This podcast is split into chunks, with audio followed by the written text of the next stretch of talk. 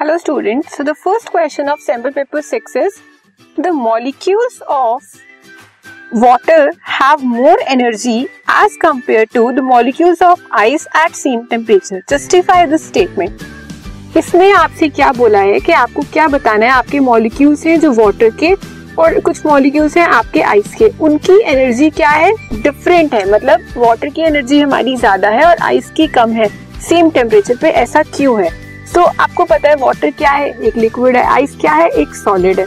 तो जो लिक्विड है लिक्विड क्या होता है? जिसमें हमारे स्पेसेस थोड़े ज़्यादा होते हैं एज कंपेयर टू सॉलिड मतलब जो इंटर पार्टिकल का स्पेस है, जो उसके पार्टिकल्स हैं, उसके अंदर जो स्पेस है, वो थोड़ा ज़्यादा है किसमें? लिक्विड में और जो आइस है, उसमें कम है। तो इससे क्या होगा? जो हमारे पार्टिकल्स हैं आइस के, वो फ्रीली मूव कर सकते हैं। जब वो फ्रीली मूव कर सकते हैं तो मतलब क्या है? उनकी एनर्जी ज़्यादा है, उनके पास काइनेटिक एनर्जी ज़्यादा है। यही है स्टेटमेंट का मतलब। एक बार फिर से पढ़ते हैं। Water is liquid while ice is solid water liquid है आइस सॉलिड है।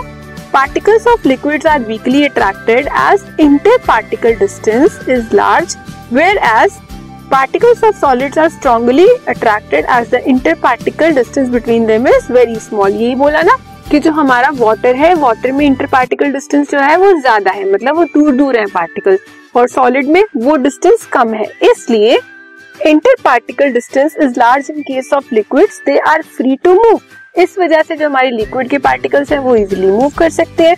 With greater energy than that of the solid ठीक है? इसलिए जो उसकी एनर्जी होती है वो ज़्यादा होती है। लिक्विड की किसके कंपेयर में? सॉलिड की। मतलब वाटर की जो एनर्जी है वो ज़्यादा है एज कंपेयर टू आइस क्यों? क्योंकि वाटर में हमारा पार्टिकल में स्पेस ज़्यादा है, इसलिए वो इजिली मूव कर सकते हैं। Okay